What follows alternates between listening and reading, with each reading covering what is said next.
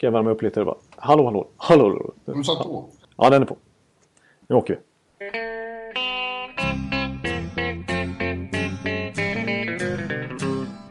Hello out there, we're on the air. It's hockey night tonight.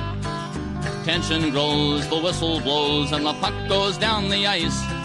The goalie jumps and the players bump, and the fans all go insane.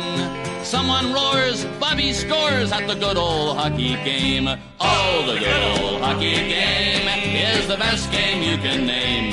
And the best game you can name is the good old Hallå, hallå, hallå, hallå, hallå allihopa! Det är dags för NHL-podd nummer 60, jämnt och fint. Och vi kommer nu hålla på i mer än 60 minuter kan jag säga, för att det blir stor preview inför slutspelet som äntligen är här.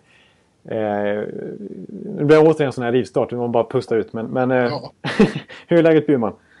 Tack, eh, det är okej. Nummer 60, det betyder att det är exakt 10 veckor sedan du var här som vi satt i Nashville och gjorde program nummer 50. Just det, det var nummer 50. Ja, det går fort alltså. Det går fort som bara det. Ja, det var väldigt fort. Men jo, annars så... Jag... eh, Det är måndag kväll nu och igår söndag kväll så var jag ute och firade att grundserien är över. Att 1230 matcher har spelats så jag har skrivit om nästan allihop, höll jag på att säga. Eh, så att det vart en grundlig... Grundlig kväll på byn kan vi säga. Det blev det. En rejäl middag på Peter Luger i Brooklyn och sen in till East Village och sen... eh, Ja, det rullades hatt. Så att... eh, Jag ber om överseende med om min tankeverksamhet är något långsam.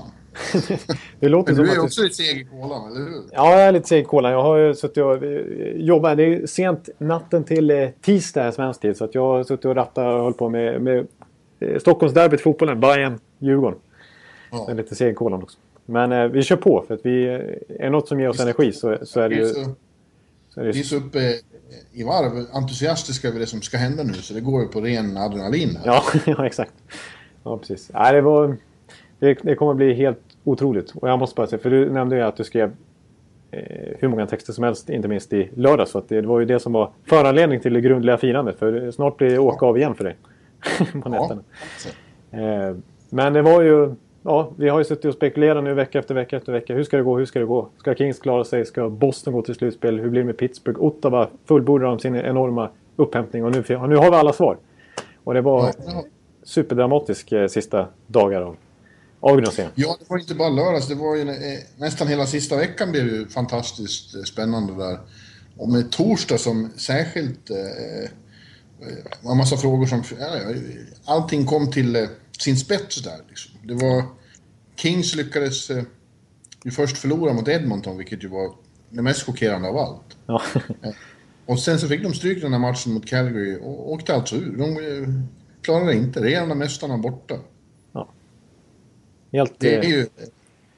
Och samtidigt då så förlorade Boston mot Florida när de hade chansen och fortfarande chansen att kontrollera sitt eget öde. Så fumlade de bort bollen och så fruktansvärt mot ett redan avsagat, avsågat Florida. Det var ju... Ja. Eh, man bara, det sjöng till i skallen när man satt och tittade på det. Vad är det som händer? Ja, det var väldigt konstigt för det här är ju lag som, som vi känner som dynastier. Inte minst Los Angeles Kings, men även Boston som har mängder av raka år i slutspelet. Och sen så eh, har de ett, ändå knappast hopplöst läge båda två. De hade ju på något sätt lite egna händer. Och de mötte lag som inte hade någonting att spela för. Och ändå så bara... Just den där torsdagen så fumlade de bort det totalt. Ja. Alltså Los Angeles eh, är alltså de första regerande mästarna sen, sen Carolina 2007 som missade slutspelet året därpå. Eh, och det är ju svagt, men det, det finns väl förklaringar till det här. Och den viktigaste som har kommit fram under dagarna är väl just att de har spelat så fruktansvärt mycket ishockey på slutet. Det har ju varit ungefär samma lag hela tiden. Ja, Ja, Och de har fått spela enormt mycket hockey. Det tog ut sin eh, rätt till slut. Det fanns inget bränsle kvar den här säsongen. Nej, precis. Som vi nämnde lite förra veckan också. att det är Mängder av matcher som, som, som vi sa där liksom med slut, alla slutspel. Har gått långt i flera år i rad. Och sen också just det här med OS-uppehåll. Det blev inte mycket till uppehåll för Kopitar och Dowdy och så vidare. Eh, det, det är liksom bara flutit på en enda sträcka. Jag kan förstå. Och nu, nu vill jag ha en liten poäng här. För det, det här kan vara en liten... En, det här är en tänkbar beef mellan oss. Här. Nu kommer det. Vi brukar ju hålla med varandra lite grann. Men, men nu kommer ämnet som vi båda har varsin ståndpunkt i. Corsi. Ja, de har bäst course i hela ligan. Ja, Så jävla viktigt. ja precis. Och, eh, och Calgary alltså som, som slog dem i den där helt avgörande matchen. De har... Och gick till slutspel. Precis, och de ligger ju på absoluta bottenträsket av Corsi, alltså shot attempts. Eh, och det säger ju lite grann om eh, hur, hur stort allvar man ska ta den här statistiken jag på. Jag, jag kan tänka, mig- och det är folk som har hört av sig på Twitter till mig som har gett lite pika och det, det tar jag emot. Absolut, det förtjänar jag. Men, Ja, men jag tycker att det är bekräftelse på vad jag har sagt hela tiden. Det är inte värdelöst, men det är ett komplement. I, inte, en, inte en vetenskap i sig som ger alla svar.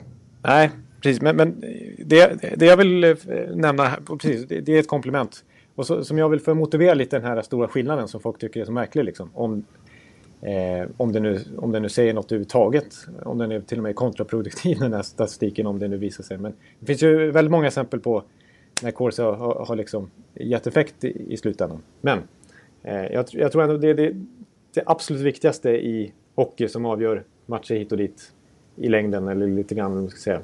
Eh, det är ändå inställningen hos spelarna. Alltså det, är, Ja. det är ju en känslosport. Det är, du, du, du, alltså, det är verkligen motivation slår klass liksom.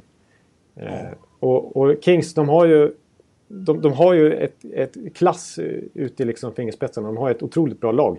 Och de, de, de, de kontrollerar ju flera av matcherna på det viset att de har mycket puckinnehav. De, eh, de, kommer med skott mot mål. De, liksom, eh, de är absolut inte eh, liksom utspelade på något sätt. Men de har haft väldigt svårt med målskyttet den här säsongen och de har inte riktigt arbetat sig till, till de här stekheta lägena. De har inte riktigt haft den här motivationen.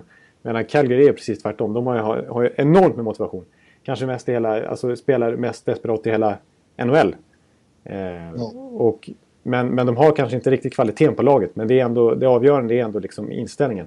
Och för att dra en liten parallell till det här så vill jag ändå säga att Calgary förlorade i sista matchen mot, mot Winnipeg med 5-1. Eh, Och då hade, det var första matchen på hela säsongen som de inte hade någonting att spela för. I princip. Ja, men det är klart det kan bli så. Och Ja, det, men- men då- då- Det där går ju dessutom då hand i hand med energi. Har man ingen energi är man helt slut. Trött när matchen börjar, då är det svårt att bli motiverad också, tror jag. Ja, exakt. Men, men ja, jag vet inte om det säger, allt, säger så mycket, men eh, ja, när, när väl det här eh, Calgary liksom inte hade så mycket att spela för, då fick de dyngstryk, liksom, för då hade de inte den här energin. Eh, Det är ändå det som är det viktigaste. Ja. Det är det. Ja. Så. Ja, och de är borta. Vi får inte se eh, Los Angeles de lär vara tillbaka med With a Vengeance nästa år. Precis. Eh, Och Boston med då, som, som sagt, de lyckades också fumla bort det här. Det, det var ju rätt många tror jag som hade eh, tippat Boston-Los Angeles i final. Eh, det kändes som en rätt eh, tänkbar scenario före säsongen. Jag hade själv Boston som finalist och sitter här nu och framstår som värsta tönten som inte vet någonting. Det är jag inte ensam om. Nej, jag, jag ska ju inte säga så mycket där heller. Jag hade också Boston väldigt högt. Ja. Men Jag det, törs inte ens säga vad du har röstat på. Eller vad tippade? nej, jag kommer inte ihåg. Jag, jag, vill inte, jag, jag har grävt ner det där lite grann. Jag, jag har glömt bort. Jag, jag vet ju i alla fall att det, det enda jag är lite stolt över är att jag eh, eh, la fram Minnesota rätt högt inför säsongen som jag påtalat hela, hela året. Det såg ju jättehemskt ut. Det var inget jag stod för alls i, i december. Men sen så har det kommit igång lite grann när väl fick en keeper. Ja, det blir spännande det. Förlåt att jag gäspar. ja, det, Det är igen. vi är lite slitna. Men Boston då, det är ju eh, också otroligt. De spelar de här superviktiga matcherna på slutet och det såg inte ut som de heller var motiverade och inte hade någon energi. Eh, Och eh, coach Julien klag, klagar ju efteråt på att eh, vi har, vi har många inne i det där omklädningsrummet som ger allt, men inte alla. Nej. Eh, Och det är väl väldigt konstigt när man hamnar i den här situationen. Ja, det är väldigt konstigt. Och de, visst, de har också spelat mycket matcher i många år i följd och har, har en Stanley Cup-ring de flesta av de där ledande spelarna. Men, men det var, det de kom igång lite på slutet av säsongen. De hade fem raka segrar där inför de här två torskarna de avslutade med. Eh, och det kändes som att eh, det fanns lite, väcktes lite nytt liv där. Men det, var en, det är ändå för många som underpresterade i Boston. Jag tänker, jag tänker inte minst på Riley Smith liksom, och Brad Marchand som hade en se se session i slutet på var det 17 matcher utan mål i princip. Eh, Lucic kom igång lite grann. Men, eh, och Krejci var inte sig själv efter skadan heller. Nej, Nej, nu ser jag Lucic sitter och säger, de har ju haft sån eh, utställningsdag idag, och säsongsavslutning med media och så, på tidig Garden. Och, eh, en sån som Lucic säger att han kom aldrig över eh, traden av Boydchuk. Eh, Vare sig hockeymässigt eller på ett personligt plan. Det är ju en, ett hårt slag mot eh, GM Cirelli. Ja, det är det. Eh, Men saken är ju den att Lucic är den som har syndat kanske mest den här säsongen och varit minst pålitlig när det har dragit ihop sig. Ja, precis. Och, ja, var ju riktigt svag i starten där också när, när, när han behövde kliva fram. De hade skador på Krejci och, och Chara där i december och det gick lite tungt. Han hade ju bara sex mål de första 50-60 matcherna någonting. Ja. Skärpte till sig lite grann på slutet men... Men angående Boisak där, det, jag vet inte om det rörde upp lite känslor i truppen också. Det kändes som att Söderberg var inne på det lite grann när vi pratade med honom där i, i New York för en månad sedan när han... När vi frågade honom om kontraktsläget där, varför, hur han ser på sin framtid. Han blir ju unrestricted free agent nu. Eh, Och han sa att han, nej, han har inte rätt restricted free agent. Eh, liksom, systemet gör att, jag, jag kan, att han i det läget inte kunde börja förhandla med Boston än. Utan det skulle, ta, det skulle han ta efter säsongen. Eh, Men då, då, pratade, då tog jag upp Boisak också och sa att... Eh, för där var det en lite pikant situation att... att eh, Ja, krafterna med derbyn också tydligen. ja, precis. Visst. Men eh, Yes. ja, ni märker att jag är seger i bollen. Men jag skulle, Ja. Ja, men det, så här skulle, det här skulle jag säga i alla fall. Att Tory Krug och Riley Smith, de skrev på, de hade ju, var ju också eh, långt in, innan, precis innan säsongen skulle börja. Ska säga. Eh, så hade ju de fortfarande inga kontrakt när campen var igång egentligen. Eh, och till slut så slutade det med att båda skrev ett ettårskontrakt på väldigt låg capita. Och det var ju för att de enligt, hade, då, hade blivit övertalade om att "Nej, ni måste, måste ta det här capita för att vi ska pressa in er under taket och att vi kan behålla Boychuk och de här killarna som ryktas behöva lämna. Och de skriver de här låga kontrakten och bara några dagar senare så åker, blir Boychuk tradad. Liksom. Ja. Eh, Och i det fallet, även om det kan ha vänt sig mot lite Chiarelli, att de kände sig ganska svikna hela truppen om en sån grej. För det sprider sig i omklädningsrummet. Än har det ju inte sagts något där då i Boston om, om eh, vilka som försvinner och vilka som blir kvar. Men det ryktas, det är ju stark, stark opinion för att både coach Julien och eh, general manager Chiarelli ska eh, sparkas och ersättas. Vi får se. Ja. Nej, Julien tycker jag har jag stor respekt för som coach i alla fall. Så jag hoppas att han får stanna. Stay put. Man inte kan motivera laget bättre än så här i slutet. Nej, det är sant. Ja. Det är inget bra. Då får man till, men de får väl göra som i Toronto istället för där har de inte vilat på hanen de senaste dagarna efter den här skräcksäsongen. Nej, det kan man säga att de inte har gjort. Nej. President eh, Brandon Shanahan, vår gamle vän, han har gjort en utre, iscensatt en utrensning direkt som inte liknar någonting. Coach sparkad, general manager sparkad, eh, assisterande coacher sparkade, målvaktscoachen sparkad och nästan hela eh, scouting staben sparkad. Ah, Inalles 19 personer tror jag det är som har fått sparken Jag har aldrig varit med om något liknande faktiskt. på, på en dag. Och idag höll eh, Shani en bra, väldigt bra presskonferens i Toronto där han pratade om det här att eh, något måste hända. Eh, det är dags för en eh, tålmodig rebuild. Eh, genvägar har försatt den här organisationen i trubbel förr. nu blir det inga genvägar. Problemet är inte att komma upp med en idé Toronto. Pro- eh, Eller utmaningen är inte att komma upp med en idé. Utmaningen är att hålla fast vid den idén. Det har de haft väldigt svårt med. Otåliga oled, ledningar uppe där. Så det har blivit som det har blivit. Ja. Det är ju Eh, helt det, rätt. som- Ja, det låter som att de äntligen har fått en människa som vet vad som behövs. Så han säger att nu blir det en patient rebuild och att fansen där uppe är dying for a patient rebuild. Och att eh, nu får vi helt enkelt, det kommer att ta lite tid. Mm. Eh, och, och det får lov att göra det som det har gjort för andra lag som har, som har eh, rebuildat. Väldigt bra idé, tycker jag. ja, det är det. Men eh, samtidigt så, så har jag lite förståelse på något sätt för att, för att det har blivit så här för Toronto. För att, eh, det, det är ju alltså... Pay, jag, jag, jag kan... Visst, många, många av de lite mer eh, kloka Toronto-fansen, de, de känner väl också det är, det är det enda alternativet som finns just nu. En patient rebuild. Vi måste börja tänka om och bygga nytt liksom. Eh, men det är ju, du vet, vi vet ju att det är den största marknaden i hela NHL och det är de mest...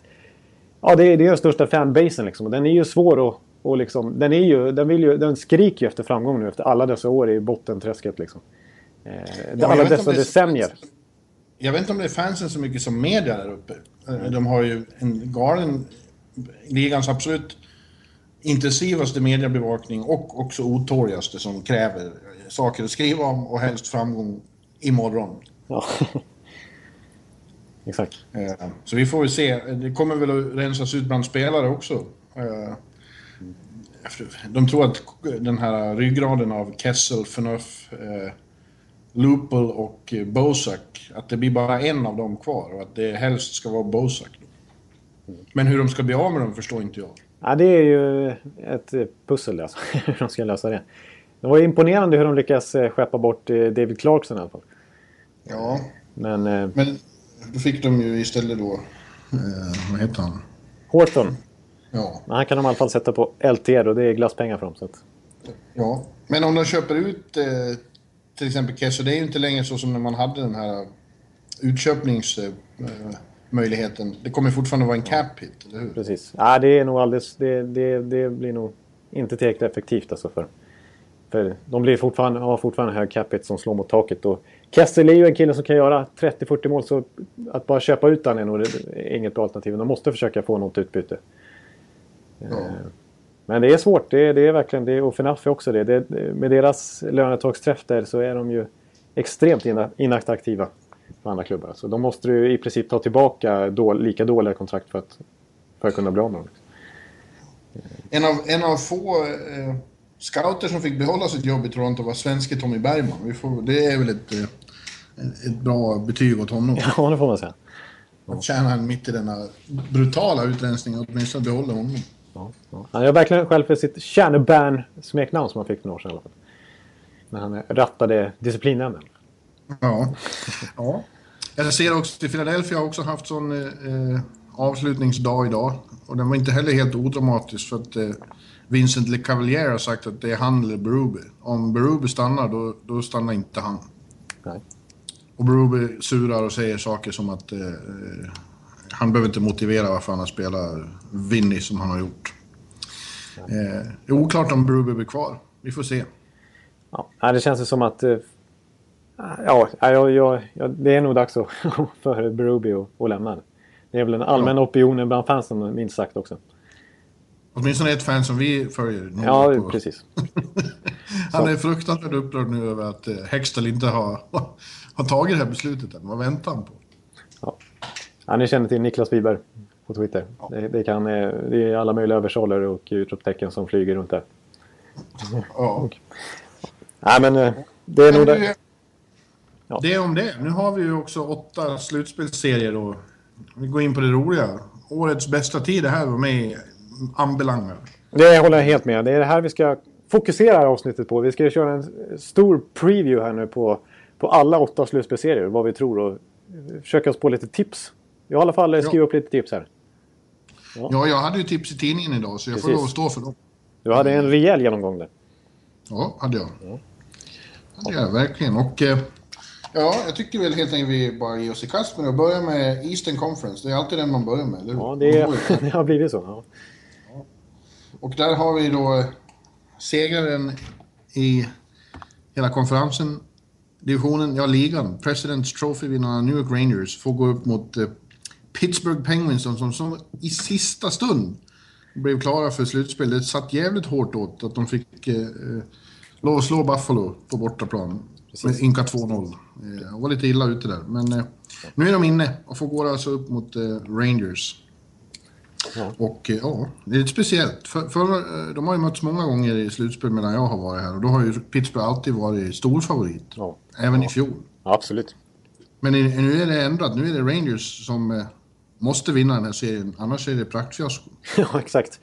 Ja. Nej, jag, det är en helt korrekt eh, sätt att se på den här serien. Eh, Ja. och jag, jag, jag är på riktigt... Jag, jag har faktiskt skrivit upp mitt tips här. Jag kan eh, säga redan nu att, att jag är rädd för 4-0 till Rangers. Alltså. Ja, jag har sett att fler säger det. Jag såg att eh, Joe Micheletti sa det på TV igår. Eh, I något mm. slutspelsspecial de hade på MSG. Jag har sagt 4-1 då. För jag tycker att det, det borde... Alltså det låter ju så konstigt att säga när det är Pittsburgh. De har ju faktiskt fortfarande två av världens bästa spelare, Sidney Crosby och, och Evgeny Malkin. De har ytterligare några, några riktigt bra spelare. Jag tycker Hörnqvist har gjort det väldigt, passar väldigt bra in där. Men resten av eh, eh, birollsinnehavarna håller inte tillräckligt hög klass. Och de har ju fruktansvärda skador på backsidan. Ja, precis. De har, alltså, och då möter de alltså kanske NHLs bästa backuppsättning. Så det blir så en enorm diskrepans här.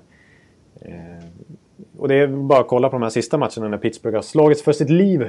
För att eh, fixa den här slutspelsplatsen mot, eh, mot Buffalo till exempel i sista matchen så spelar Ian Cole som de tradade till sig vid trade deadline. Har väl inte gjort någon supersuccé i Pittsburgh och ska väl inte vara någon toppback i, i ligan än. Han har ju inte tagit de, de kliven i sin utveckling. Utan snarare så här 56 back.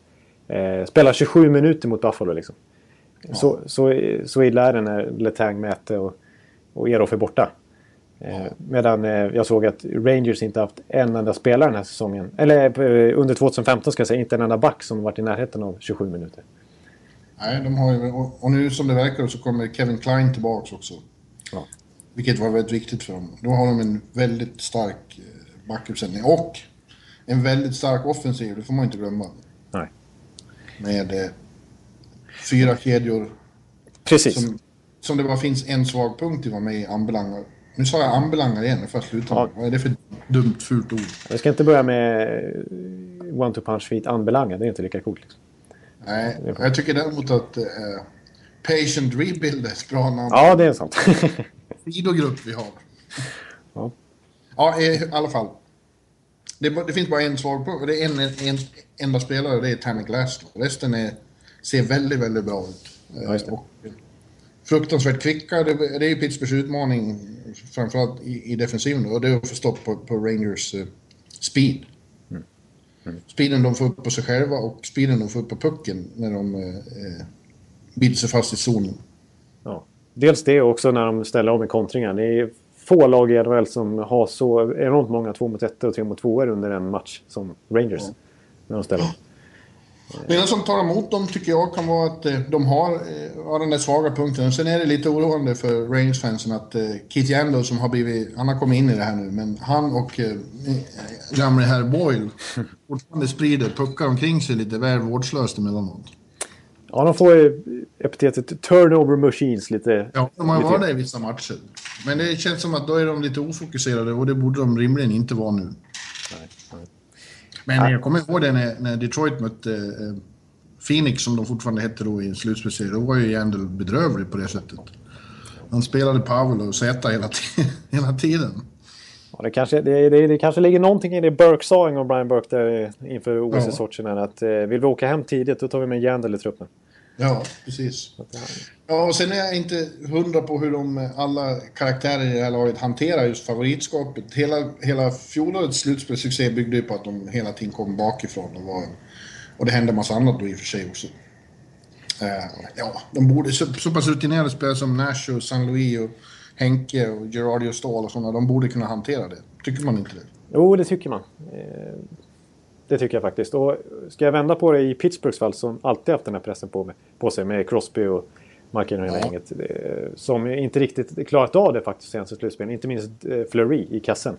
Eh, nu kan man tycka att det blir intressant och approach för dem här när de inte har eh, favoritskapet. Men jag, jag, är inte säker på att det kommer vara så mycket lättare börda för dem. För Pittsburgh är Pittsburgh. Alltså, det är fortfarande fiasko om de åker ut i första rundan liksom, i, Ja, det är väl det. Men eh, ändå så kanske de kan slappna av lite mer. Eh, en sån som Malkin också.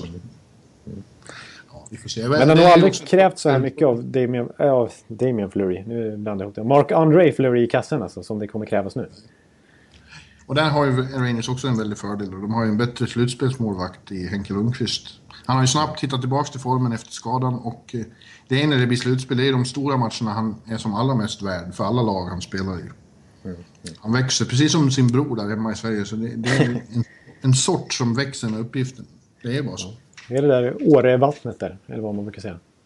Båda har, det är uppe i Åre någonstans som de har fått den där karaktären. Vilddjursinstinkten på den. Jag vet inte. Ja, men en sak apropå Pittsburghs eh, skiftande bredd som ju verkligen är också eh, alltså på forwardsidan tänker jag eh, gentemot Rangers. Alltså, för det är någonting de, de, tog tag i och snackade mycket om liksom, i somras. Att, att det var det som fällde avgörande förra året. Att, att Rangers hade en fjärde lina med Boyle och så vidare. Ja. Eh, och Moore och så vidare. Som, liksom, som gjorde många viktiga mål också. Liksom. Eh, och de försökte eh, rätta till det lite. Men det, det, det är många, alltså trots, det, trots det sitter vi här nu igen och tycker att de inte är, är starka på forwardsidan. Och då har de inte några enorma få, eh, liksom, skadeproblem där heller. Eh, jag, jag konstaterar att det är många faktiskt som har tagit som, gör, som har tagit ett kliv bakåt av de här forwardsen som de hoppades skulle ta ett kliv framåt den här säsongen. Ja, det är det. Eh, alltså eh, typ Bo Bennett har ju knappt varit någonting den här säsongen. Fyra mål bara. Och Chris Kunitz som ju är Crosbys rondaporter, 35 baller förra säsongen, 17 den här säsongen. Ja. David Perron som ju de tradade till sig i förhoppning om att eh, spela i första andra kedjan med Malkin Crosby. Fick, har verkligen fått den rollen och fick ju börja med mängder av matcher med Crosby. 17 mål den här säsongen totalt sett på 81 matcher i både, om man eh, räknar in Edmonton-tiden också. Han gjorde 28 mål i Edmonton förra säsongen med sämre lagkamrater. Han såg lyckad ut precis när han kom i början där, men har sjunkit tillbaks. Precis, han var ju nere i tredje kedjan och till och med uppe på läktaren om man tror så att, eh, mm. Och Lapierre som de tradade till sig mot Marcet Gotch i St. Louis trade där för några månader sedan. Det har inte gett någon supereffekt heller. Nu är inte Lapierre någon kille som ska producera. Men noll mål och minus 13 kan ju knappast betraktas som vad de hade hoppats på. Just det. Och så han de tradade bort, vad hette han som många är upprörda över att de har tradat bort nu?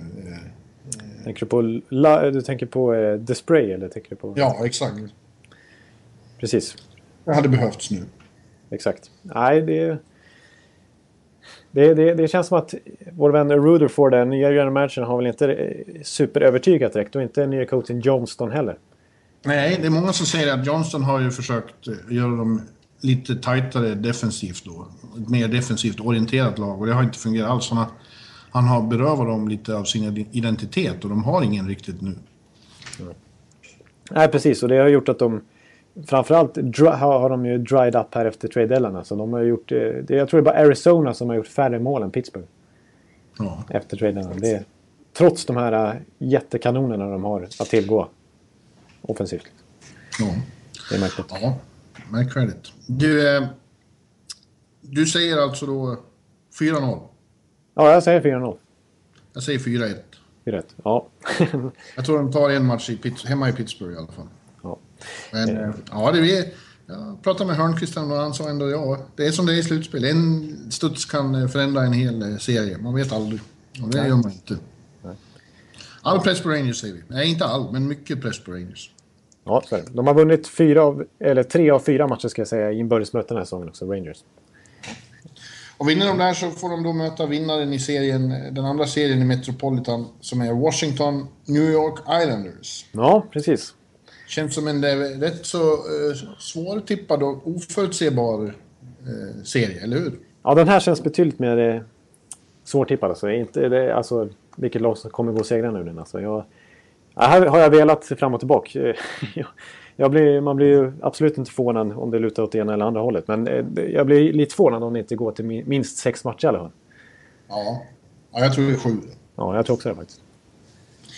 Washington är ju, eh, har ju haft eh, legendariska problem i slutspelet och aldrig kommit förbi andra omgången under de här eh, Beckis och Ovechkin-eran. Mm. Men det är, det har jag i och för sig sagt förut då, men det känns som ett annat lag eh, nu under ja. Barry Trotz. Eh, hårdare, tuffare och mycket, mycket, mycket bättre defensivt ja. än vad de har varit tidigare. Ja, och det beror dels på backups, dels Trotz taktik naturligtvis. Han är ju en skicklig defensiv coach, men också på de här signingarna de gjorde i somras med Orpik och Niskanen. Det var ju rejäla kontrakt de fick eh, slänga fram där. Men det är, alltså kollar man på deras backuppsättning, den är inte många, inte, inte mycket sämre än Rangers faktiskt. Men tillhör Nej. definitivt. Nej, men den, det, det, har ju lönat sig redan i år, det, så kan man, det kan man konstatera. Mm. Och eh. Braden Holtbys målvaktsspel naturligtvis. Ja, jag skulle säga det. Jag skulle komma till det. Samtidigt som de, som de är då allt det här, tajtare, hårdare, tätare defensivt, så, så har de en förstklassig målvakt i Braden Holtby och så har de ju faktiskt fortfarande eh, behållit sin udd offensivt, främst tack vare att de har världens bästa målskytt i laget i Alex Ovechkin. Som står där i sin teknings, vänstra teckningscirkel och pumpar sina skott efter fina framspelningar av, av Beckis, framförallt i powerplay då, och ingen kan göra någonting åt det. Nej. Nej, precis. Det, det, det är som jag har varit inne på hundra gånger. Att, att, att alla vet att han står där. Man, man, man kan, markera, man kan sätta man-man-markering på honom. Man kan kasta sig med hela kroppen och försöka täcka skott. Och målvakten är fullt medveten om att eh, inom två sekunder ska jag göra en sidledsförflyttning och det, det finns inget alternativ. Men ändå så sitter ju likväl pucken upp i taket. Liksom. Det är, så är det bara. Ja, och eh, samtidigt är det då så att Islanders som har gjort en väldigt bra säsong, sladdar lite här på slutet men eh, har varit en av de stora succé-storiesarna. De har eh, varit rätt bra på att spela mot, de trivs rätt bra mot Washington, har varit bra på att neutralisera deras styrkor och eh, sett till att de fått det lite svårt. Mm. Eh, samtidigt är ju Islanders i, i sig själva ett, ett väldigt eh, ett bra lag med som också har blivit fruktansvärt mycket starkare på backsidan tack vare traderna där som vi pratade om förut med Boychuk och eh, Nick Leddy. Båda två med en Stanley Cup-ring på CVt också. Ja, just det, med den oerhört viktiga erfarenheten som inte finns i övrigt i laget. De har ju knappt de har spelat en slutspelsrunda, det här Tavares-laget mot ja. Pittsburgh då för två år sedan.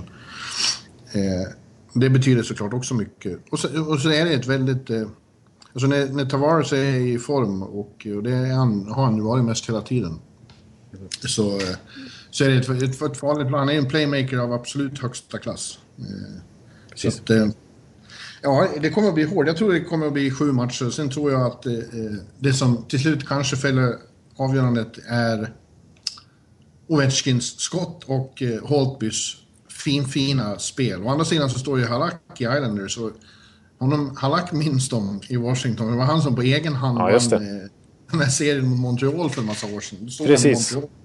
Helt vansinnigt omöjligt. Det var på den tiden som Price och Halak gjorde upp om första spaden där och faktiskt Halak vann den kampen. Det kan man ju inte tro idag när Price är så otroligt bra. Men, eh, det, var ju där, det var ju där Halak verkligen gjorde sig ett namn i NHL. Ja, men då, det var ju meningen då att då skulle Washington gå till final och allt. Och Montreal var ju bara ett litet hinder på vägen. De var inte något storlag just då. Nej. Och spelade fruktansvärt defensivt. Men eh, Halak knäckte eh, Capitals. Jag var där sjunde matchen när Montreal vann. Då, det var ju många besvikelser i, i Washington de där åren, men eh, det tror jag var den absolut värsta smällen.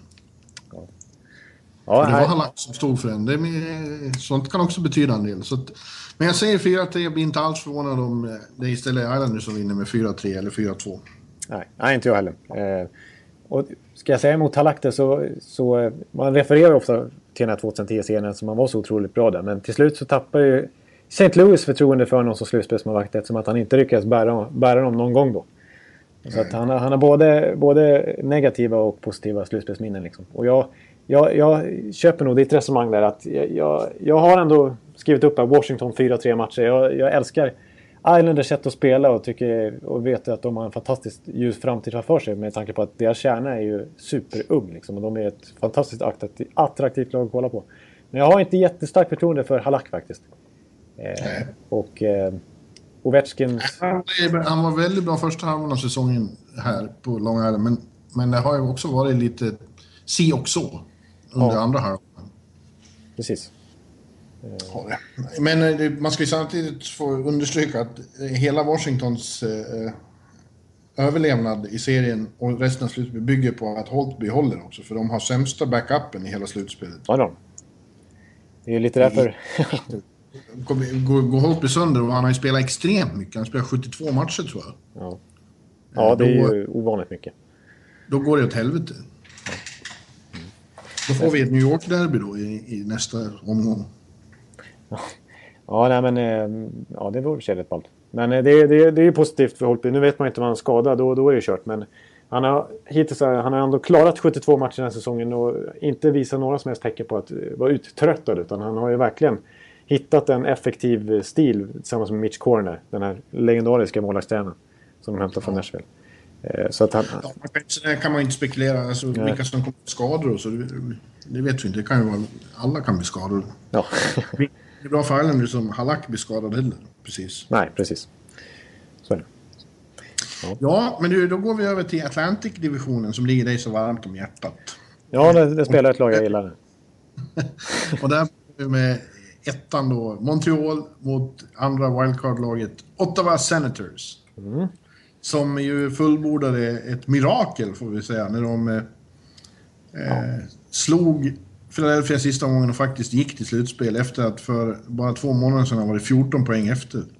Ja. Det, är, det är ingen som har hämtat in ett sånt eh, underläge förut. Det är helt fantastiskt gjort. Ja, nej, mirakel, det är ju ett uttjatat ord, men det en, får man ändå betrakta det här som. För ja. det var totalt uträknade och som vi sa för två månader sedan så låg de efter Toronto i tabellen. Det säger ju allt. Ja, och det fanns inget annat att hoppas på än bra golfväder till våren. Nej. Erik Karlsson till VM. Ja, precis. Sånt. Men här är de nu och ska gå upp mot eh, sin, sitt älsklings, sin älsklingsmotståndare Montreal Canadiens. Ja, det... Som har varit en eh, succé hela säsongen tack vare sin målvakt framförallt och Carey Price. Men jag kan ju säga så här, när, Erik, när jag var i Philadelphia där och pratade med Erik efter matchen och då, stod det då visste de fortfarande inte vilka de skulle möta. Det kunde bli Tampa också. Mm, mm. Och han sa att eh, ja jävlar om det blir Montreal, så. Då blir det kul. Jävlar vi ska köra över dem då. De har helt enkelt fruktansvärt bra självförtroende mot Montreal. Ja. Ja, de det, har... finns ingen, det finns ingen av rivalerna de tycker bättre om att spela mot. Så jag tror att det finns skrällvarning här. Jag tror det i allra högsta grad också. Det kommer visa sig när jag ska avslöja mitt tips här. Ja, mitt med. det är inte bara det att de trivs. De kommer ju in med en fruktansvärd motvind, eller medvind. Eh, har ett, eh, allting är bara positivt. Eh, de känner sig oövervinnliga. Och de har attityden att det finns, de har absolut inget att förlora. Det var ingen som trodde att de skulle vara här. Och nu ska de eh, täppa till truten på storebror en gång till. det var ju, de slog ut dem eh, för några år sedan här. Ja, 2013. Mm. I en fantastisk serie. Mm. Och då var de ganska överlägsna faktiskt. Det var ja. en ganska komfortabel eh, resa vidare i slutspelet. Ja, de fick Montreal ur balans som de, som de har en förmåga att få. Eh, fick coach Therrien att fokusera på helt eh, fel saker. På, eh, Paul McLean lyckades ju mindfucka honom ganska duktigt. ja. Och hela laget, de var förbannade på McLean och på, på spelare i Ottawa och så. Och så vann Ottawa. Precis. Och de, de har faktiskt eh, tre raka segrar den här säsongen också mot Montreal. Eller de tre senaste matcherna har Ottawa vunnit mot Montreal. Ja. Den stora utmaningen blir ju då att försöka göra mål på världens bästa Morris. Eller den här säsongens bästa i alla fall, i Carey Price. Han har varit eh, superb. Ja fruktansvärt bra och är hetaste Hart Trophy-kandidaten. Det säger en del. Ja, det vore en superskräll om, om, om det blir någon annan. För att de siffrorna talar för sig själva. Han leder varenda målvaktskategori. Och, och eh, det faktum att Montreal faktiskt har gjort minst antal mål av alla slutspelsklara lag tillsammans med Pittsburgh. Eh, säger ju ganska mycket om vad de har för målvakt. Ja, men du har ju flera, flera gånger under säsongen i den här podcasten poängterat att eh, deras framgång är nästan uteslutande beror på honom. Att laget i övrigt inte spelar så särskilt bra. Ja, det är väl kanske lite att ta i. ja, det har väl framstått så i alla fall. Ja. Ja, de har ju väldigt svårt att göra mål, det är ju helt klart. Och nu är det ju osäkert också om Max Pacioretty, den, den som gör de där få målen, kan vara med. Ja. ja, precis. Han har ju hjärnskakningsproblem här nu. Eh, tyvärr. Ja. Drabbades precis i slutet av tampen av säsongen. Eh, de försöker väl få igång honom men det är, det är, vi vet ju alla att hjärnskakningar är en, jobbigt att handskas med. Särskilt i sådana här eh, lägen när, när man verkligen vill trycka in någon i spel så snabbt som möjligt. Ja, taskigt för dem ändå. För förra året så var det Price som försvann i serien mot Rangers i konferensfinalen. Och eh, nu är bästa målskytten satt ur stridbart skick. Ja. Mm. Tillfälligt. Ja, och jag... Mm, Montreal, de, de, de tar ju ändå väldigt mycket poäng den här säsongen och de vinner ju väldigt många matcher. Med, framförallt med uddamålet. De är ju starka på ändå ta poäng liksom. Och de, men, men det är ja, eh, en, en styrka som jag alltid har pratat om hos Montreal och en svaghet är väl det här med att de kanske inte har någon riktig spetsforward. Men de, däremot har de fyra ganska bra kedjor på något sätt ändå. Liksom. Med eh, Lars Ellen nere i tredje kedjan till och med. Liksom. Eh, och förra året hade de liksom Dale Weiss som producerade från fjärde kedjan och Brandon Prust och så vidare. Eh, men, men, eh, och jag har ju hyllat Mark Bergevin som en av NHLs absolut bästa general managers. Och det står jag fast vid. Men jag tycker inte han har lyckats riktigt lika bra med sina, sina trade deadline små justeringar den här säsongen. Alltså förra året var det ju en sån enorm succé med framförallt Dale Weiss. Men äh, än så länge, Brian Flynn och, och Torrey Mitchell här, tycker jag inte håller riktigt klassen faktiskt. Eh, ens för att platsa i Montreal. Alltså det, jag tycker de känns inte riktigt lika breda faktiskt. Som de, de gjorde förra säsongen. En ny, ny eh, pjäs i tredje kedjan i Jacob de la Rose. Ja. Ja, han, han, har gjort det väldigt bra. Det är imponerande att han har etablerat sig så här snabbt. Men det är ändå ingen... Än så länge är det ju ingen producerande spelare. Nej, det finns ingen där som har eh, haft sån breakout season som, som Ottawas nya eh, stjärnskott eh, har, framförallt under andra halvan här. Och sen de bytte coach kan man säga. Ja. Som eh, Mark Stone och eh, Mike Hoffman. Rookiesarna har ju varit helt enorma. Eh, Stone har ju gått upp som hot mot eh, Gaudreau, Forsberg och eh, Ekblad i Calder Trophy-racet till och med. Ja, med, med sin, sina sista veckor i, i serien. Helt plötsligt så, så, kan det faktiskt vara så att Forsberg som var så otroligt given Calder Trophy-vinnare, han kanske inte ens blir nominerad. Nej, det finns, eh, det finns en fara för det. Mm. Och det är Stones fel. Det är Stones fel, ja precis.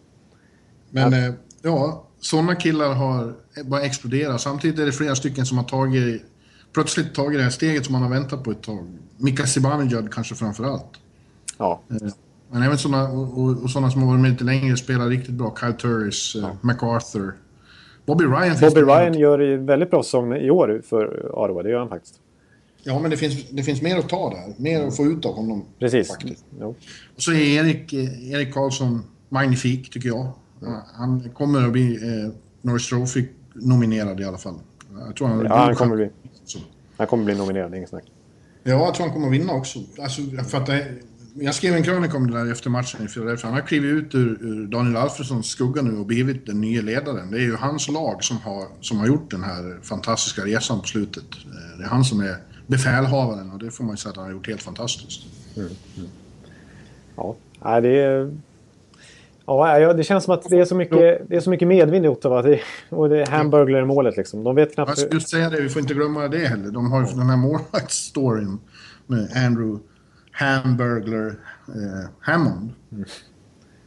Eh, han är ju inte lika bra som Price såklart. Men han, är, han har också en sån här enorm bara framgång just nu. Alltså, hans statistik, du har ju spelat betydligt färre matcher än Price. Price har ju verkligen stått hela säsongen och har verkligen eh, hållit bevis. Verkligen. Eh, ännu bättre till och med. Men eh, Hamburgers siffror är ju inte dåliga. Alltså 21-2 i record, det är helt sjukt.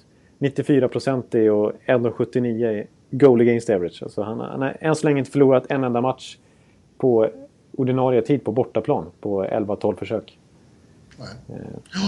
Ja, så jag säger då att jag, jag varnar för skräll här och säger att Ottawa vinner i sju. Ja. Sen vet man inte vad som... Eh, vad, alltså, eh, de har ju ändå... Vi ska ju ändå nämna... Vi har ju fortfarande inte nämnt P.K. Subban till exempel. Nej, som ju var förra slutspelets stora cirkusartist. Mm. Och kommer Pacioretty tillbaks där så, så det, det, finns ju... Det, det är ju inte helt... Eh, det, det, finns en anledning till att de ändå vinner Atlantic-divisionen. Det, det, Galchenjuk gör en helt okej säsong, det får man ändå säga. Plekanec återigen över 60 poäng tror jag. Så att... Eh... Det, det är inget självklart i att eh, Ottawa eh, ska skrälla här. Montreal är ju fortfarande favoriten. De har som sagt vunnit divisionen. Bra lag. Ja. Men, eh, Men man måste identifiera någon skräll här, ja. här och där. Ja. Jag håller med dig. 4-2 till Ottawa säger jag. 4-2, ja. ja. Ja, det kanske är nästan rimligare än 4-3. Men jag säger det bara för att jag ändå vill markera att jag ändå tror att Montreal är bra. Ja, det är bra. Flexibility is great. That's why there's yoga. Flexibility for your insurance coverage is great too. That's why there's United Healthcare Insurance Plans. Underwritten by Golden Rule Insurance Company, United Healthcare Insurance Plans offer flexible, budget friendly coverage for medical, vision, dental, and more. One of these plans may be right for you if you're, say, between jobs, coming off your parents' plan, turning a side hustle into a full hustle, or even missed open enrollment. Want more flexibility? Find out more about United Healthcare Insurance Plans at uh1.com. Sen andra serien i Atlantic, vi ska inte prata längre om den än andra serier bara för att det råkar vara Tampa inblandad. Jag vill bara poängtera det. Ja. Du kan ju gå in på hur de slipar skridskorna där till slut. Om ja, du får fritt, fritt spelrum. Men det är alltså Tampa-Detroit eh, som är den avslutande serien i Eastern Conference. Precis. Iceman Cup. Ja, Iceman, det är fantastiskt. Eh, eh, Detroits allra största spelare vid sidan av Gordie Howe. Ja. Nu general manager i Tampa. Det är ju lite speciellt att han eh, står mitt i den här serien. Ja, det är verkligen så. ja. Och jag tror att eh, Tampa tar det här. Inte lätt, men klart. Eh, jag tycker att de ser så otroligt välbalanserade ut. De har hela ligans bästa andra kedja. De har, de har bredd och de fick en jävla massa viktig erfarenhet i fjol. Det känns som när, när Pittsburgh första året i Crosby-eran, första gången de var i slutspel under hans då åkte de också ut direkt mot Ottawa. Mm. Och, och, han var förkrossad. Men det de lärde sig då var superviktigt och så kom de tillbaks. Och så, så har de eh, väldigt mycket bättre målvakt än, än, Detroit. Det har ju varit Detroit. Detroit är ju såklart... De vet hur man spelar slutspelshockey. Det är ett vinnande lag. De har pjäser som vet exakt vad som krävs nu. Ja. Men eh, Jimmy Howard och den här Mrazek, eller hur säger man? Ja, Peter Mrazek som faktiskt vad det verkar ska få förtroendet i Game One. Ja, ja de har inte varit... De har inte varit någonting att hålla i handen alls. Det har varit ett stort problem för Detroit under, under det som till slut blev en rätt panikartad sista veckan.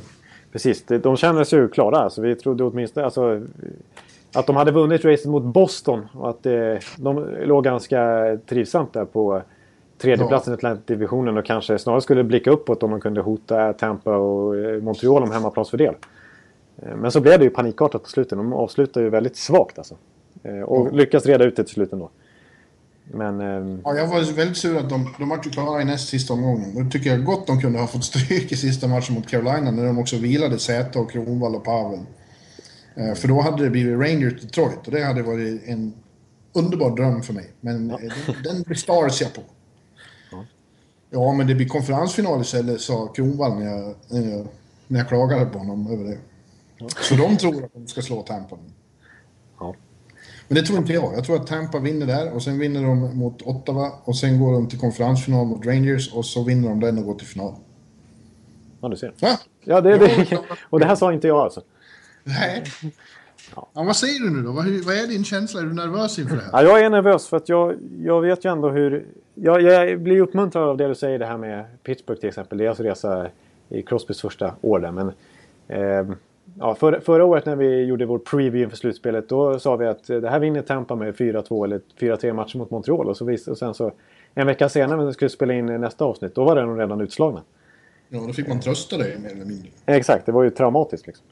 Eh, så att jag vågar inte riktigt eh, liksom, vara alltför positiv här. Och, eh, vi har ju en väldigt... Jag frågat dig i veckan vilka du helst vill möta. Det har ju framgått tydligt att du vill inte möta någon alls egentligen. Nej. Nej, de, nej, det, nej, det vill jag inte. Det blir inte bra. Nej, nej, de tror inte. Det tror jag passar Tampa illa. Ja, jag vet. Ja, men det så helst så. vill jag hoppa över första omgången. Ja, helst skulle jag vilja göra. Ja, men... Eh, eh, jag, jag har ju färskt på näthinnan har vi ju Detroits eh, senaste match på Tampa när Mrazek av alla då stod i kassen och nollade Tampa. De vann med 4-0 Detroit. Jag tyckte Detroit var riktigt bra i den matchen. Tampa kändes eh, som att de hade faktiskt inte så mycket att spela för just då. På något sätt känt. De hade haft en lång... Det var första bortamatchen på en turné och eh, de, de, kändes lite loja och så gick Garrison sönder efter fyra minuter. De fick spela på fem backar resten av matchen. Men, men då spelade Detroit riktigt bra vill jag ändå säga. Framförallt i andra perioden. Och det var, det var Jocke Andersson gjorde mål från fjärde kedjan där. Och, eh... de, har ju, de har ju under perioder i serien spelat väldigt bra Detroit. Framförallt i början var, var ju ett tag nu på att prata om så här bra har de inte varit sedan finalåren 08-09. Och så kändes det ett tag också. Men eh, de har inte, bortsett från den matchen då, så har ju Tampa ägt Detroit ja. den här säsongen. Framförallt nere i Tampa har inte Detroit varit i närheten. Nej, exakt. Och de har, innan den här matchen så var det väl sju raka segrar för Tampa mot Detroit. Ja. Eh, så att det säger lite. Men... Eh, ja. Hur är det på, får, får Tampa tillbaka alla skadade backar nu? Nej, det, ja, förhoppningsvis så. Det, det, jag är lite förvånad över faktiskt Coburn. Coburn ska jag säga nu. Kom igen. Mm. Han är faktiskt... Eh, han har varit borta nu en månad. Eh, men han åker runt nu i alla fall i en vanlig jersey på träningen, ingen red no contact jersey. Så det, det brukar vara ett, ett, tecken på att man är redo för, för spel. Så att han ja. är troligtvis borta. Och även André Syster som du brukar säga. Eh, André Syster där. Och eh, den, enda, den enda som är ute garanterat är väl då Jason Garrison just som blev skadad mot just Detroit. Är han borta resten av säsongen? Nej, det kommer han inte vara. Utan eh, han, han, har börjat, han, han åker runt och han är med på träningen också men i en sån här röd tröja. Okay. Så det, han, han, kan till och med faktiskt komma tillbaka i slutet av, av serien. Men en sak som jag vill säga med Tampa också, apropå förra säsongen. Eh, som de konkret har lärt sig och som de har tagit lärdom om och som de pratar mycket om nu inför den här matchen mot Detroit. Det är att de inte ska koncentrera sig på Detroit. För att de Nej. koncentrerade sig jättemycket på Montreal förra säsongen. De, de visste, då visste de att de skulle möta Montreal redan med två, tre matcher kvar. Och de övade på sätt att spela för att, som de trodde passade mot Montreal. Och de, de tappade sitt eget spel, blev, blev effekten istället. De koncentrerade sig inte på, på det de själva är bra på. Utan ja, ville liksom möta Montreal med, med, med, med någon ny slags medicin. Så att nu, nu är liksom inget fokus från Tampas håll ligger på Detroit. Utan allt fokus ligger på det egna spelet. Och det hoppas de ska, ska bära frukt. För det är det som har, har gjort dem så pass bra den här säsongen. Och så kommer Big Ben att stå.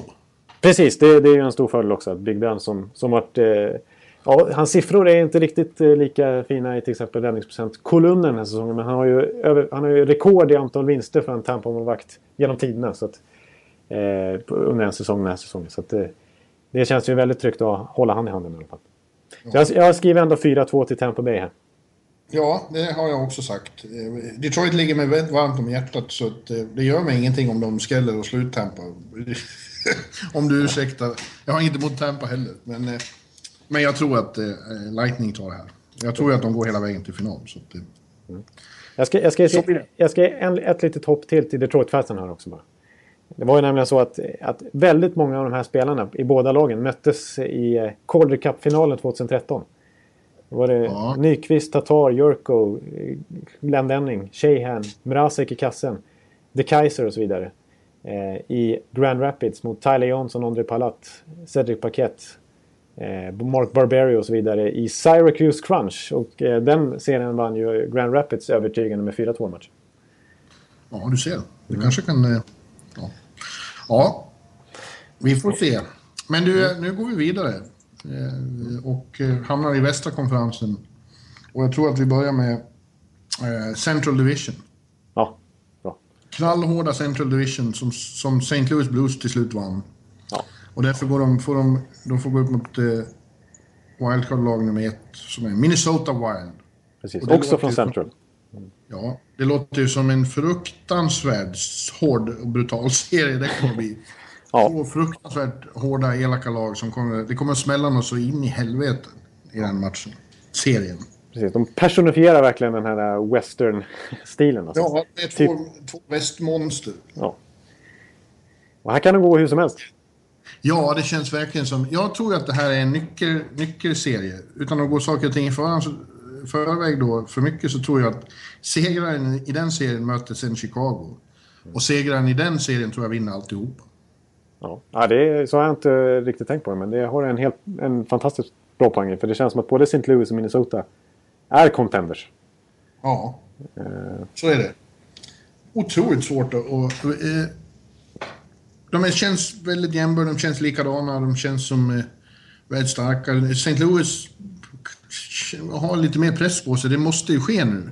Ja. Under den här Hitchcock-eran med sitt fantastiskt breda lag och så. Och de har misslyckats flera år i rad de måste ta sig vidare. Medan Minnesota då, det är ett lag som bara blir bättre och bättre för varje år. Och för tre, fyra år sedan inte alls eh, kunde mäta sig med de här Nej. elitlagen. Men nu är jag där och kommer att ge Chicago en fruktansvärd hård eh, utmaning här. Mm. Och det sa vi ju eh, förra året också när de... När de då knäppte de ju faktiskt Central-vinnaren som då var Colorado som wildcard-lag med 4-3 matcher, mm. vann den sista bortamatchen. De fick möta just Chicago i nästa omgång.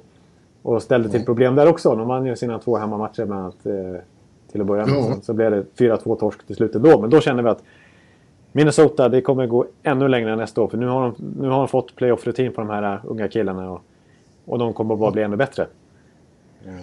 Och nu har de då också fått eh, en riktigt lyckad målvakt. Överraskande nog var ingen som trodde att Dubnik skulle vara eh, svaret på deras problem. Men det har han ju verkligen varit. Jag måste återigen bara säga det här, tyvärr. Eh, jag, jag vill ju för egen del egentligen inte konstatera men det, det, det är ju så sensationellt att jag faktiskt stönade fram ett usch. Ja. I direktsändning när du eh, sa att de hade tradat till sig en Dubnik. Ja, just det. Jag fick, eh, jag fick dra det. Nu har de... Just det, så var det. Precis. In real time kom det uschet. Jag var genuint besviken på att, att de valde just Dubnyk när, när det var så uppenbart att de behövde en ny keeper som skulle behövde uh, lyfta upp dem. Liksom. Och så tänkte jag Dubnyk, det kommer aldrig gå. Liksom. Och sen Dubnyk tog över den 15 januari, tror jag hans första match stod. Så är de faktiskt NHLs poängmässigt bästa lag. Bättre än Ottawa, bättre än Rangers och så vidare. Ja. Tagit mest poäng i hela NHL sen dess. Så att, uh, Ja, de har doping. Och, och, och, grejen är ju att eh, Blues som vanligt har ett frågetecken i kassen. Eh, Ja. Elliot eller Allen, ingen vet riktigt eh, vem som kommer att stå i slutändan och hur de kommer att- vara i en sån här serie. Och då, grejen med, som jag tycker med min känsla av Elliot och Allen också, det är ju att de är ju inga... De, de är liksom helt okej. De, de gör inga jättetabbar heller och liksom sänder dåliga signaler till spelarna. Men de, de vinner ändå inte matcher till St. Louis. Så bra är de inte. Utan de Nej, är... och ingen har fått något eh, enhälligt förtroende från coachen heller. Nej, exakt. De tar det de ska, men inte mer än så riktigt. Nej. Överlag. Ja, så jag, jag tycker det känns väldigt svårt att säga hur det ska gå.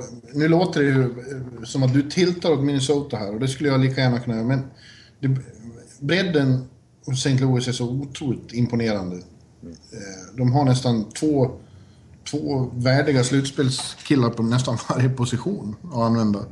Eh, Så att eh, jag säger 4-3. Jag tror, jag tror det är garanterat att det blir sju matcher. Ja. Och sen tror jag att Blues på något vis tar det med hjälp av hemmaplan, eller något sånt. Och jag, håller, jag håller faktiskt med ska jag säga. Även om jag talar väldigt varmt om Minnesota, vilket jag står för naturligtvis. Men jag har sk- skrivit upp 4-3 till St. Louis här också. Ja. För att eh, det känns som att St. Louis, även om målvaktssidan fortfarande är ett frågetecken, så, så är de, de är ju ännu bättre än förra säsongen. Det, är, de är, det här är det bästa bluesupplagan vi har sett. ja. Ska det ske ska det ske nu. Precis. eh, För att det är så många eh, dels spelare som de redan haft som har tagit fantastiskt fina kliv den här säsongen. Alltså Tarasenko har verkligen blivit en, en liksom elite-sniper i hela världen. Ska säga. Eh, Och det har kommit in, eh, jag menar Jaden Schwartz är ju toketablerad nu liksom som en både framspelare och målskytt. Och, eh, Dimitri Jaskin som har tagit plats i laget och Ty Rat har varit en stor sensation. Jag vet inte hur mycket han kommer att få spela i slutspelet. Men det bara fylls på där och backsidan är ju extremt stark där med Peter Angelo och Bowmeister och, och gänget. Chatten. Chattenkirk inte minst som ju kommer tillbaka här lagom till slutspel efter sin mag, magskada. Och Gunnarsson. Precis. Mycket stabil. Gunnarsson är, är absolut en underskattad back. Och sen så brukar vi alltid prata om det här med eh, att man, en core, liksom en, eh, en ryggrad på centersidan. Att man verkligen, det, det är kanske det viktigaste att vara djup kring. Förutom på backsidan. Ja. Att man verkligen har de här... eh, Man kan ha åtminstone tre starka center, centrar att rulla på. Och det, det, det har de kanske inte haft tidigare med samma kraft. Men nu, nu har de ju Stasny liksom i tredje kedjan. Ja, ja, det är otroligt. Och Lehtere har ju varit en jättesuccé, finnen. Eh, Stanna av lite kanske i alla- andra halvan av säsongen. Han börjar ju så sensationellt starkt. Men, eh, och Backes är ju en, borde ju vara kalibrerad för slutspelshockey. Det känns ju som en, den typen av spelare. Har inte jag sagt att han är en av de mest eh, överskattade? Ja, du har, eh, precis. Det har du sagt också. Ja, nej, men jag tror, jag tror på det också. Vi, vi får lov att säga det. Ingen blir förvånad om det inte blir så, men eh, vi tror ändå på St. Louis. 4-3. Ja, precis. Så det. Andra mötet i Central-divisionen är Nashville mot Chicago. Nu har jag redan avslöjat att jag tror att Chicago vinner. Och, eh, ja, det är, jag tror inte det är mycket snack om det. Nashville har gjort en enastående, överraskande, fantastisk eh, grundserie. Men nu ska de här killarna, av vilka många inte har så mycket slutspelserfarenhet. Eh, och då kommer jag till det gamla talesättet att eh, slutspelet är grundseriens elake bror som precis har sluppit ur fängelse och ute och letar efter trubbel. Ja. och det, det kommer de att få lära sig nu, att det är en helt annan sport. Och de möter ett lag som är, hör till de bästa i historien på just den övningen, slutspelshockey. ja, exakt. Och Chicago ser ut, beskedet kom idag, Patrick Kane är tillbaks till Game One. Långt, långt innan någon trodde att han skulle komma tillbaks. Ja. Han har varit axelskadad och opererad. Men han är ready to go. Ja.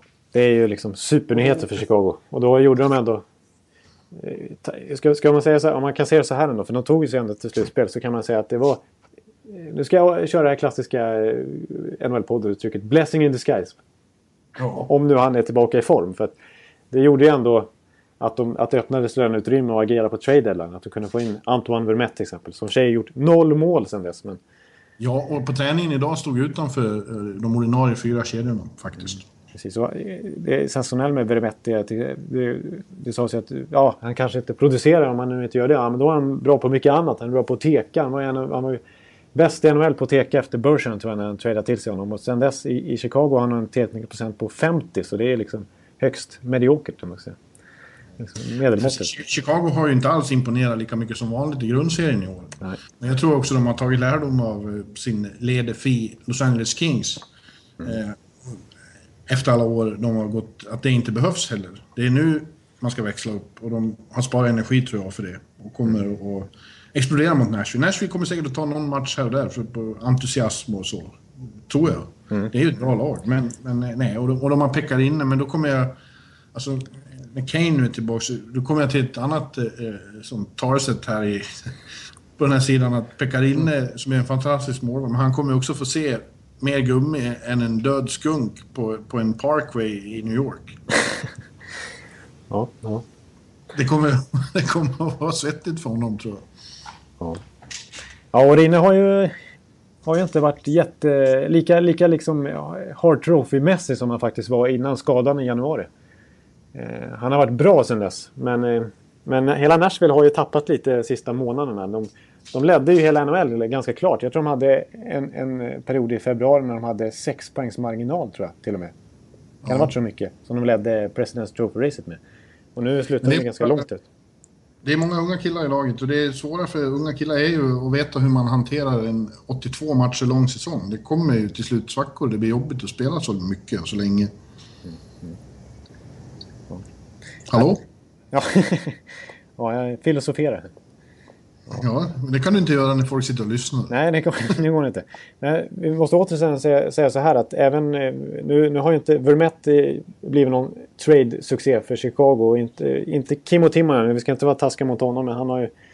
Noll, noll poäng från honom sen han blev tradad och, och minus tre faktiskt i ett så pass bra lag. Eh, men Nashville också. Det, de var ju fram, framme snabbt och roffade åt sig både Franson och Centurelli från Toronto som var så eftertraktade. Det har inte blivit något bra. Franson har inte... Det verkar tvärtom som de har stört kemin i, i Nashville. Ja, precis. Man kan säga att det, är nästan, det var ju nästan brytpunkten från att det började gå dåligt när de gjorde den där traden. Eh, ett mål var har de lyckats producera. Citationstecken får vi säga. Ja, det. De är ju ändå, de är ändå tvåa i Central Division. Då är man rätt bra. ja, det får man ju inte säga. Över 100 poäng naturligtvis. Det är bra. Eh, Centervelle ska vi också nämna. Ett mål har han lyckats producera. Minus sju. Plus minus. Och Fransson som skulle styra upp powerplay. Det var väl lite tanken. De har ju, hade ju massa, de har ju fantastiskt bra powerplaybackar redan i Shea Webber och Roman Josi inte minst och Seth Jones. Men, men Fransson ville de skulle dunka in lite mål här från blå linjen och han har gjort ett mål han också. Liksom.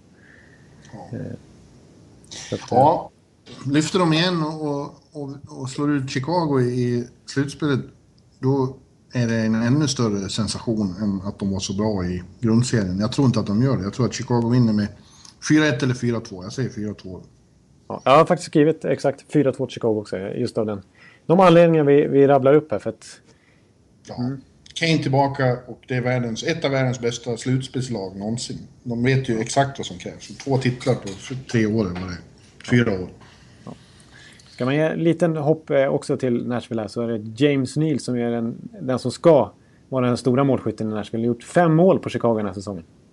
Ja, det är ju. De, Trivas de, alltså. har, de har varit bra mot... Det sa Filip Forsberg för ett tag sedan. Vi trivs att spela mot Chicago. Det är roligt. Men det är grundseriehockey det.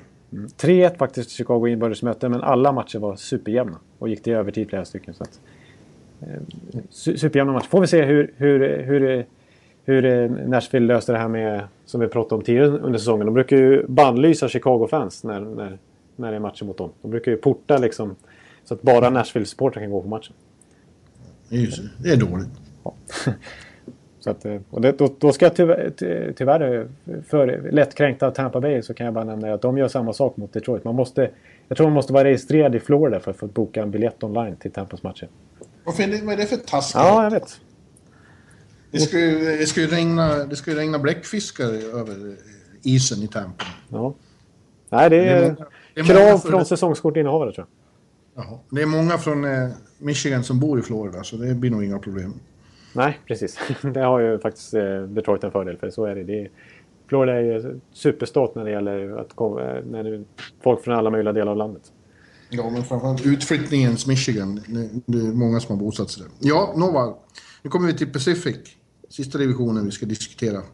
Och där har vi konferensvinnaren Anaheim Ducks mot Winnipeg Jets. eh, Överraskningslaget i första omgången. Sellenek Där upp. kom- Förlåt? Ja, Sellenek Cup.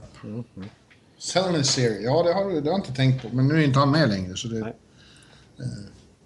Det blir inte lika anmärkningsvärt. Nej. Men det är ytterligare en sån eh, monstruös eh, västserie känns det som. Ja, det är.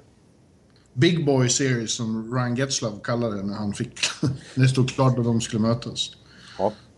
Det är bra beskrivet. Det är två riktiga eh, såna här lag som bara trycker på liksom.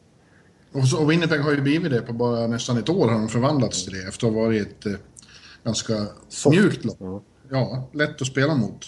Men har under Paul Maurice eh, fått en helt annan ny karaktär. Jag pratade med Tobias Enström när de blev klara för slutspel, för det betyder att han för första gången får vara med i ett slutspel. Efter åtta år får han äntligen vara med i Stanley Cup. Det var väldigt roligt för honom och han var extremt glad. Eh, och eh, ja, han var inte bara glad för att de är, ska vara med. Liksom. Han trodde också att de har goda, goda chanser att, att skrälla mot vem de än skulle möta.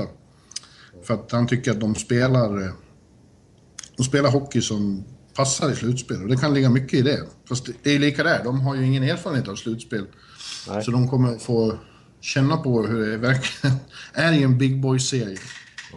Men I den här serien måste jag bara ändå först eh, nämna att jag ser enormt mycket fram emot match tre.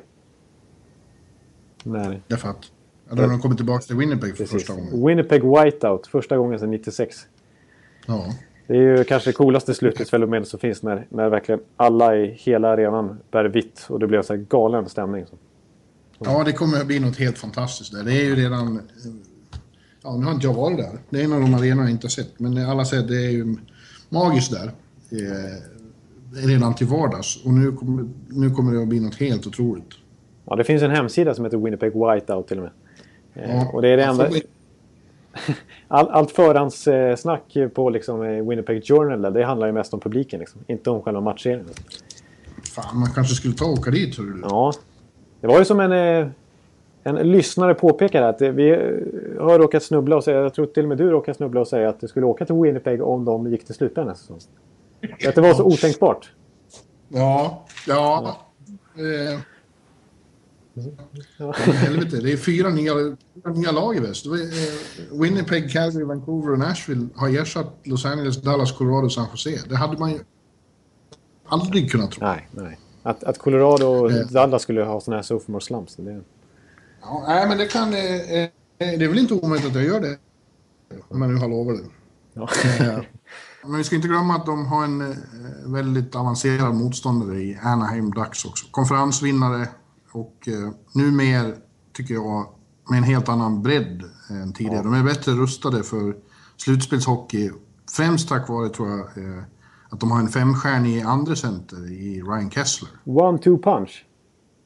Ja, de har en one-two punch. Och, och det ska inte behöva bli någon sophomore slump eh, hos ett Nej. sånt lag. Nej. Nej, det, nej det, det känns som att faktiskt att, att, eh, att det, nu måste det ju ändå vara Anaheims tur. De, de måste ju ta tag i det här nu och de vet ju, de vet ju själva om det så, så gott och väl. Och de kan ju inte åka in i en sån här Bruce Boudreau-slump igen liksom. Eh, Nej, det är, ju, det är ju frågetecknet då. Han står i båset. Det är Bruce Boudreau som har eh, en lång, lång historia av misslyckade slutspelsframträdanden. Gång på gång på gång med Washington gick det åt skogen och gång på gång på gång har det gått åt skogen med Anaheim. Och det här är hans sista chans. Går det åt skogen nu också för tidigt, då har han gjort sitt som NHL-coach, tror jag. Ja, det kan vi nog vara ganska överens om. Det låter lite konstigt när man vinner en Pacific Division som också är en väldigt tuff konferens.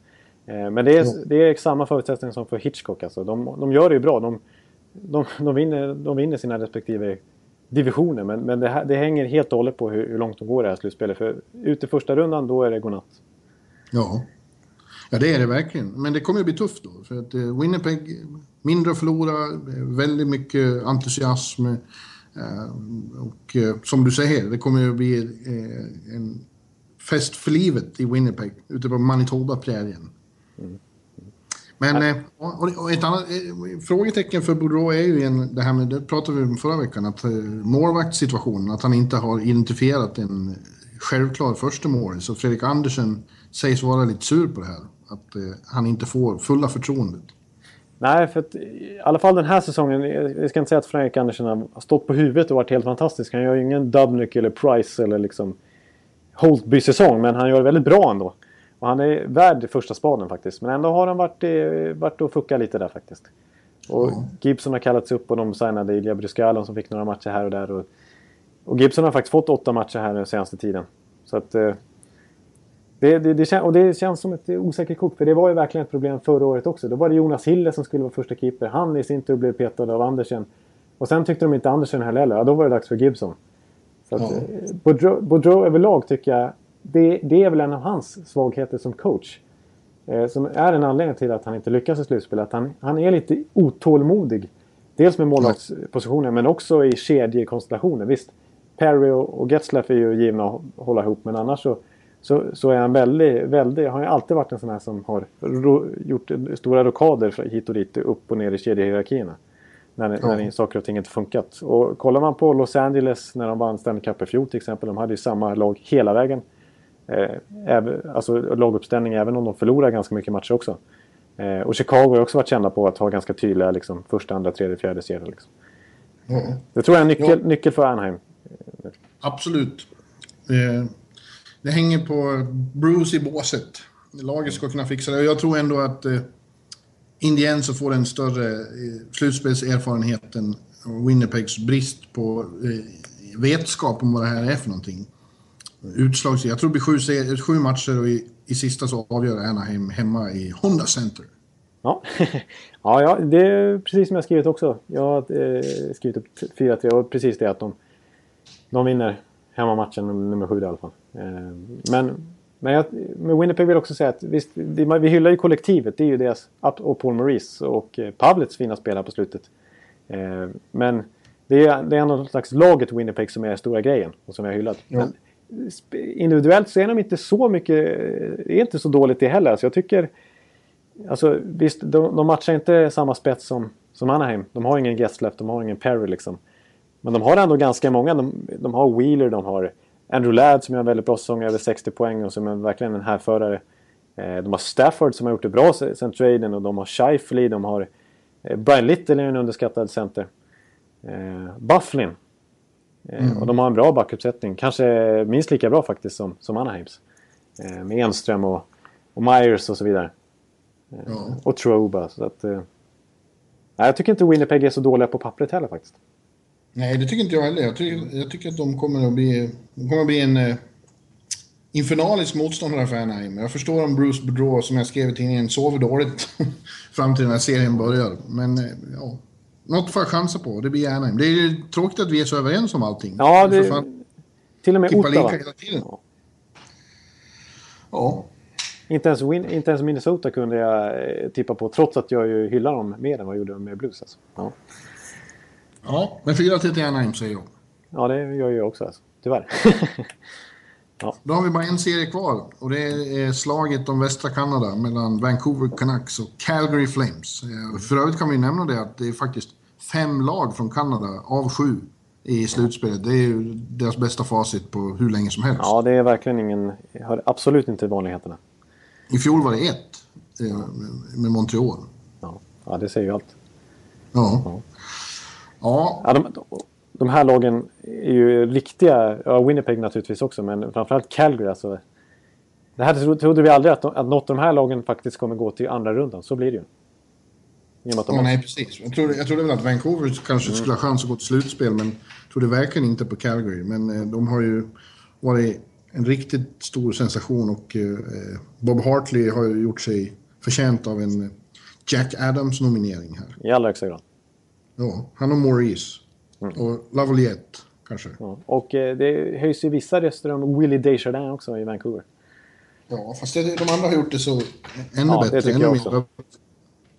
Eh, Så, men han har ju också gjort det jättebra. Och Vancouver, det har vi fått kritik för att vi eh, underskattar dem och, inte, och bara nämner dem i förbigående hela tiden. Eh, Men eh, de har ju eh, spelat riktigt bra. Roligt att det låter som att Eddie Leck kommer att få fortsatt förtroende för att han har varit så bra och kommer att stå fast Ryan Miller är frisk igen. Och vi minns ju vad som hände med Miller i förra årets slutspel. Det var Ja, precis. Så det, Nej. Och eh, väldigt positivt för Vancouver är också att bröderna Sedin har verkligen börjat stegra sista månaderna här och varit utmärkta och tagit sig upp eh, på, i poängligetoppen och så. Daniel, Daniel har framförallt sett riktigt, riktigt vass ut. Eller ja, de är det är ju de två ihop, vi vet ju det.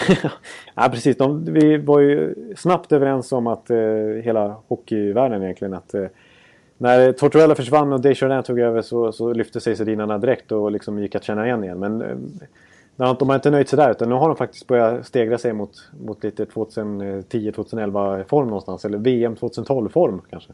Ja. Ja. Men de får gå upp mot... Alltså, det, är roligt, det blir en rolig serie. Väldigt svår att tippa tycker jag också. De, det här är två lag som känner varandra extremt väl. De möts ju jämt.